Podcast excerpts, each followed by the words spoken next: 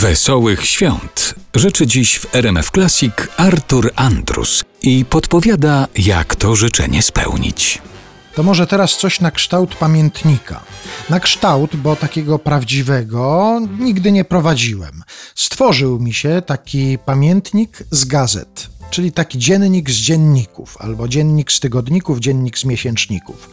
Przyjeżdżając w jakieś miejsce, na przykład na występ, kupuję chociaż chwilowo trzeba używać czasu przeszłego. Kupowałem lokalną gazetę, czytałem i jeśli znalazłem coś, co mnie zainspirowało, starałem się potem coś napisać.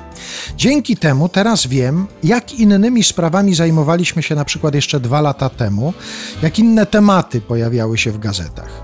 Proszę, mam tutaj gazetę, to jest z wiosny, sprzed dwóch lat, Dziennik Bałtycki. Dzięki temu wiem, że byłem gdzieś na Pomorzu wiosną dwa lata temu. Zajrzałem sobie do Dziennika Bałtyckiego, zacząłem przeglądanie od ogłoszeń drobnych. Proszę mi wierzyć, wszystko co mówię to jest szczera prawda, tak naprawdę tutaj było. Turystyka. Taki jest dział w ogłoszeniach drobnych, poddział agroturystyka i oto tutaj znalazłem takie ogłoszenie.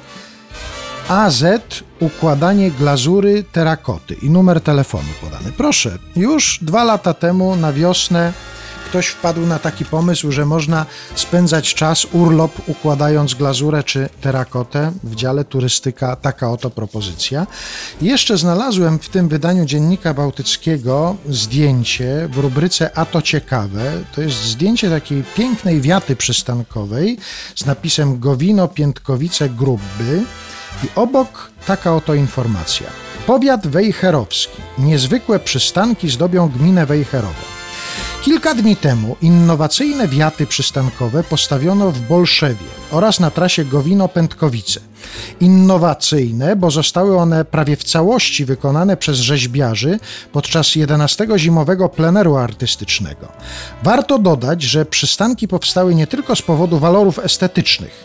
W gminie Wejherowo istnieje sporo miejsc, gdzie wiaty przystankowe są notorycznie niszczone przez wandali, a w szczególności młodzież.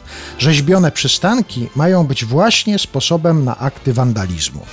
No i jak coś takiego znalazłem, to od razu napisałem.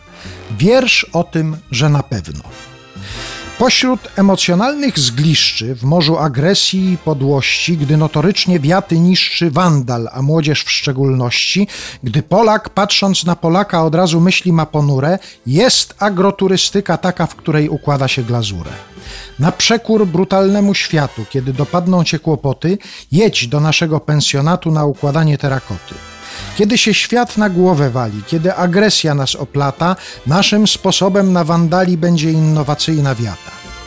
I jak w tej bajce o królewnie, która na szczęście ma nadzieję, jak wiatę się wyrzeźbi w drewnie, wandal od razu złagodnieje.